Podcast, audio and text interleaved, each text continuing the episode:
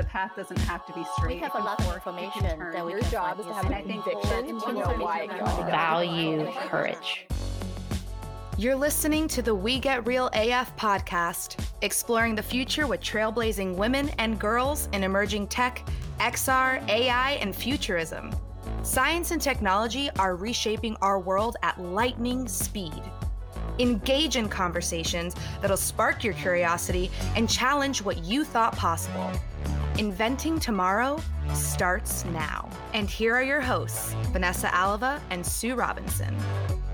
Welcome to the We Get Real AF podcast. One of the main reasons that Vanessa and I started this show is to bring more positivity into the world and amplify the voices of women who are doing amazing things with their science and technology careers, making a real difference in the world. The woman we're about to introduce you to is doing this in a very special way. She's helping kids turn their physical disabilities, like a missing limb, into superpowers where they learn new technology 3D printing, robotics, and AI. And then she's connecting those kids with engineers to help companies design products that are more inclusive. Kate Ganim is the program director for Born Just Right. And Kate, we are delighted to have you on the WeGraph podcast today. Welcome. Yeah, thank you so much for having me.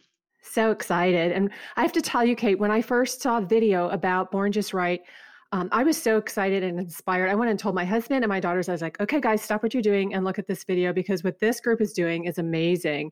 And they agreed. So, um, really excited to talk to you today. If you want to start out just by telling us your background, I know you have a personal connection that led you on your career path. And then um, tell us a bit about Born Just Right and Make Just Right. My older sister was born without a hand, so growing up, we were a part of the limb difference community. So for me, it was kind of like, okay, how can we connect those dots and what might that look like? So, my background, uh, I had studied psychology and then got a degree in architecture. Was kind of trying to figure out how to to bring those together. I ended up starting to do these design workshops with kids and communities. Um, then there was a particular offshoot of the workshop. We were teaching 3D printing and 3D design at that time, found out about the 3D printable prosthetics. So we test printed one of the, the 3D printable prosthetics um, and tried it out, and the functionality of it was not great.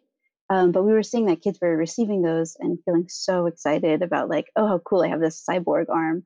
Um, and as designers, for us, that begged the question of why are we limiting ourselves to a hand when it could be literally anything that we want? And inviting kids to explore that and play with ideas around that and um, accept and celebrate the bodies that they're in instead of trying to to fix the the problem. One of the things that I read that you said I love is that you said we're taking something that other people see as a disadvantage and we're making it into something special and wonderful. And if you could just unpack that a little bit, because you're not just giving kids a prosthetic, you're giving them a prosthetic that is so cool that other kids go, wow, I wish I had something like that. Yeah, exactly. That's um, the intention is a, a lot of times from what I've seen with disability is it's always problematized and people always want to fix it. Um, and for a lot of these kids, they're perfectly fine just the way they are. Uh, you know, especially if you're born without a hand, your body's complete how it is. That's that's all that you've experienced. So this two-handed ideal doesn't necessarily make sense for a lot of kids, particularly who are born with that condition.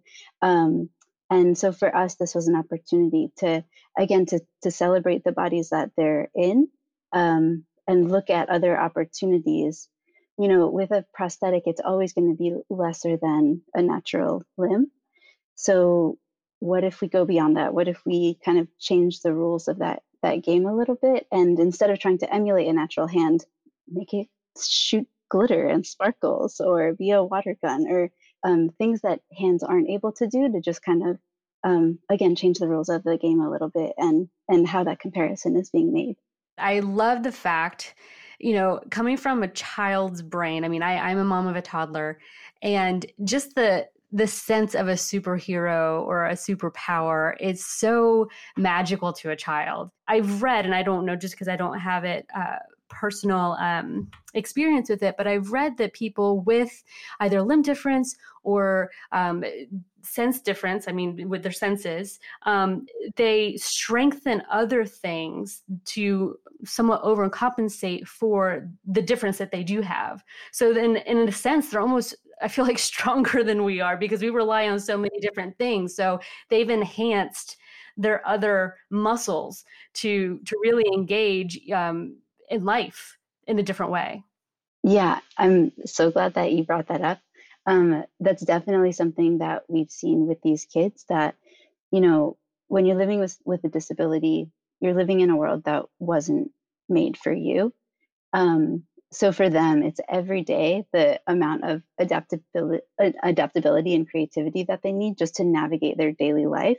Um, it's it's constant for them, and that's definitely a skill that a lot of them have developed, um, and that we see in these workshops that um, they come up with some really incredible things. And I, I think that all kids have an incredible amount of like usually pretty untapped creativity. So giving some space for that to be expressed and for them to make something real and tangible in the world is really powerful. You are really empowering these kids, well, really in both programs, you're empowering these kids to learn about careers and design thinking and engineering and sort of STEM subjects that maybe they never considered before. So tell me how you know what it's like to be in that workshop the beginning of the week by the end of the week and the, the kinds of things that you see in these kids eyes the kinds of questions they ask um, you know is it opening up a whole new potentially career path for them yeah.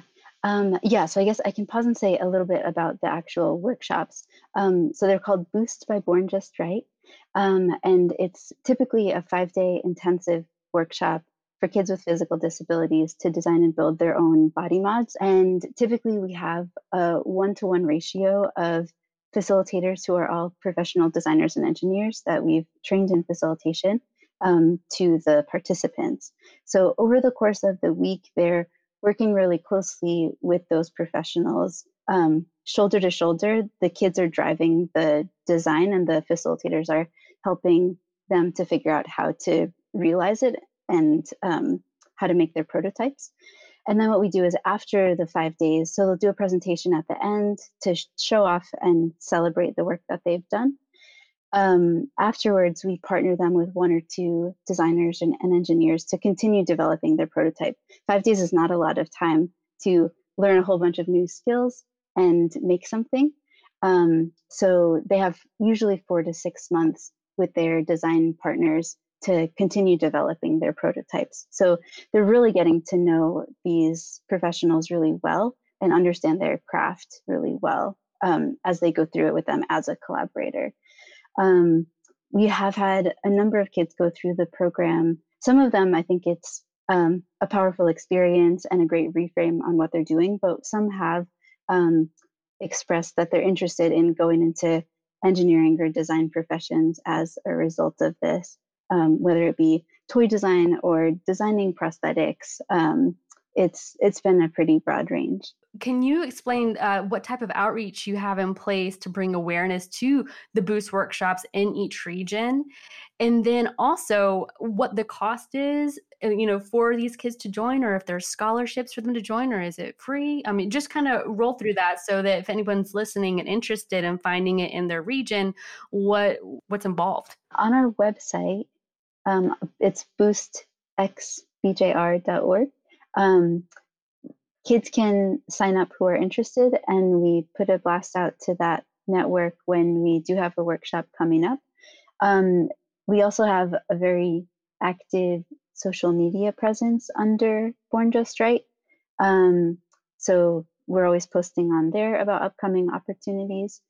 Um, in terms of the workshops, uh, they've always been sponsored and we've done them in partnership um, so we've partnered with Autodesk, Google, Brown University, California College of the Arts, um, and some others to, and uh, Microsoft as well, uh, to make these workshops happen. The workshops have always been free for participants to attend.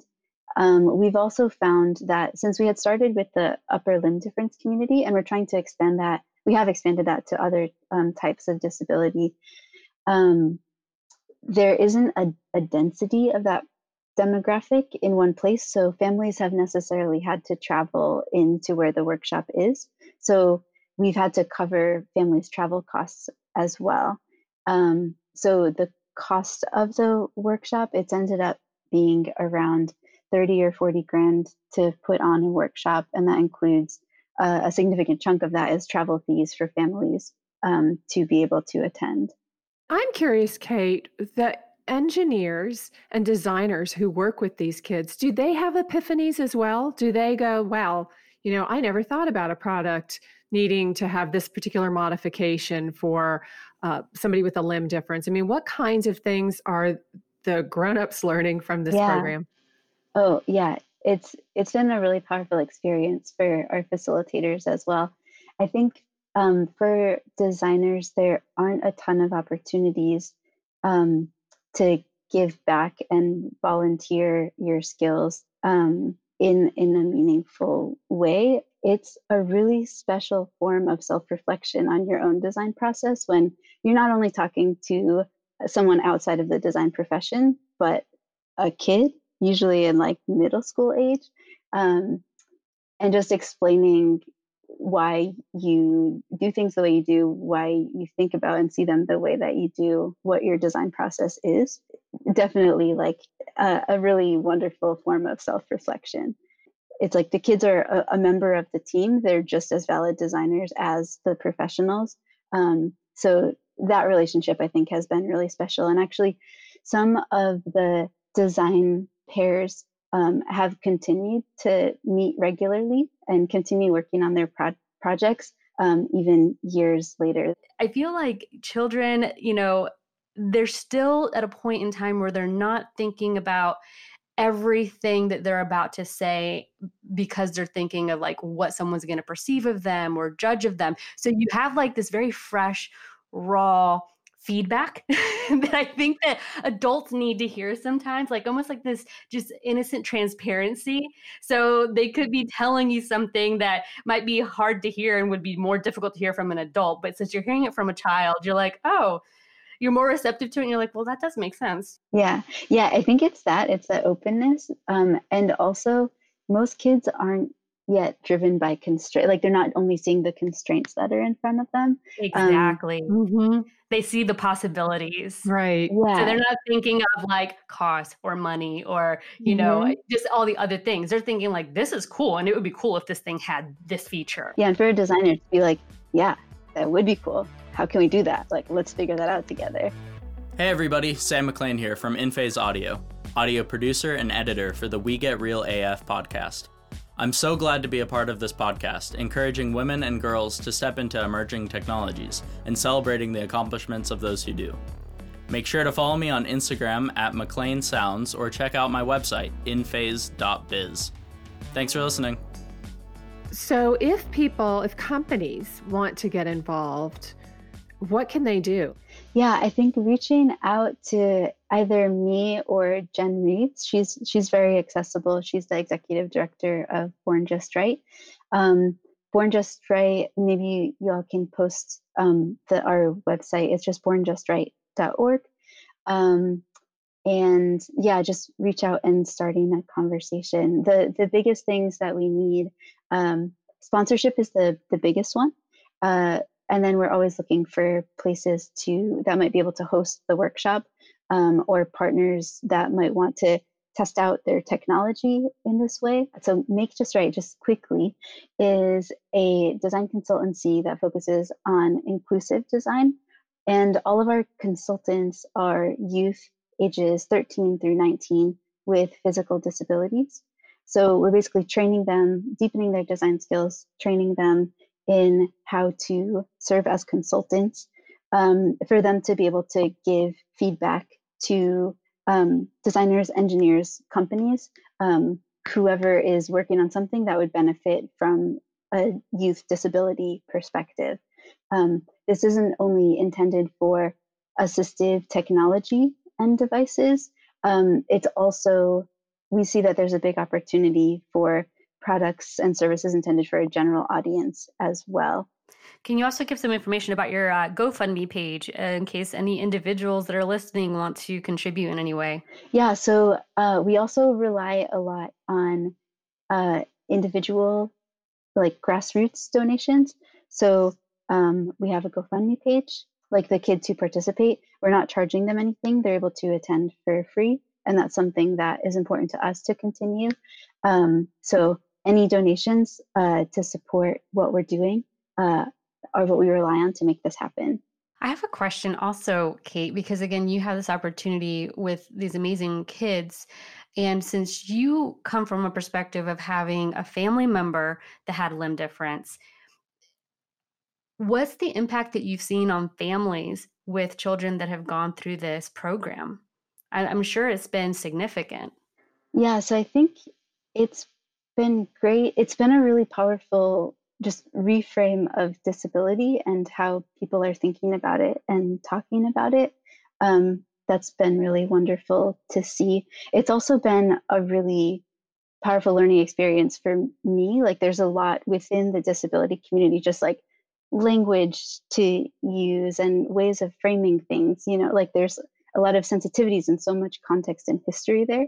So it's been really interesting to to learn more about that and try to figure out how to impart some of that through this work that we're doing to um, to help educate others on on some of that history and context. That's very interesting you said that because this whole time I'm I'm thinking of like how can I phrase something in my questions where I'm not offending and I'm being inclusive and being mindful of what we're talking about and the sensitivity but also not wanting it to be a big deal because that's what we're talking about right? Right yeah. So it's it, it, I understand that it's a it's a fine balance. Right and I think you know again circling back to what you said in the beginning Kate these kids many of them were born with these limb differences and so to them it's normal it's completely normal and i think sometimes those of us who haven't been born that way or haven't had somebody with that difference in our family we feel like kind of awkward. How do we do we say something? Do we mention it? Do we act like everything you know like it's the elephant in the room yeah. Yeah it's the elephant in the room so it's, it's just helpful to have these conversations and and to just be reminded or, or have our eyes open to the fact that these kids don't see themselves as disadvantaged. They see themselves as just like any other kid uh, wanting to be, you know, a superhero and, and actually having the opportunity to do that. So I think that's so cool. And I love that you guys are doing that. All right. So I think it's time to move on to our lightning round. And Kate, these are just fun questions, but also insightful. They tell us a little bit about you and allow you to share kind of your perspective on many things with the world. So we're just going to go through and you can, um, they don't have to specifically, your answers don't have to specifically tie to technology. They can just be expressive of your values and what you think. So my first question for you is could you please finish this sentence? Women are wonderful and powerful. Indeed. I agree. what are three pieces of advice you'd give your younger self? Speak up, get your ideas out in the world, and don't be don't be afraid to share your ideas. It's not always easy to be the one that's always speaking up but don't let that ever deter you. What issue do you most hope technology will help resolve in the future? Inclusion. Uh, what is one thing you'd like to learn more about? And it doesn't have to be tech it can be anything. I think in general um, i'm really interested in uh, technology for making usually more like physical objects and spaces um, and that there's so much to learn in that area. Um, I think there's also a lot of really interesting stuff happening with AR and VR right now, and the interface of that with physical space. Um, that's also really interesting, and not something that I currently know that much about. What inspires you? Uh, kids creating change, like tangible, real change. Last one, uh, fill in the blank blank like a girl. Make. Yeah. Make. Yes. Yes. Awesome. That's exactly what the girls in your program are doing. Kate, thank you so much. This has been great. What you're doing is amazing, and and you're bringing so much positivity into the world, and we appreciate that. Um, if people want to connect with you personally through social, um, learn more about what you're up to, what are the best ways for them to find you? They can email me. Um, my email is kate at bornjustright.org. Awesome. Kate, thank you so much again. The work you're doing is very inspiring. So keep on keeping on. Hi, everyone. Thanks so much for listening to this episode of We Get Real AF. We're excited to bring you the voices of amazing women and girls who are shaping the future for good. Please help us spread the WeGraph mission of supporting women and girls in emerging tech and science. Follow us on Twitter, LinkedIn, Instagram, and Facebook. Our handle is at We Get Real AF. And visit our website at www.wegetrealaf.com. Don't forget to like, comment, and to subscribe to the podcast.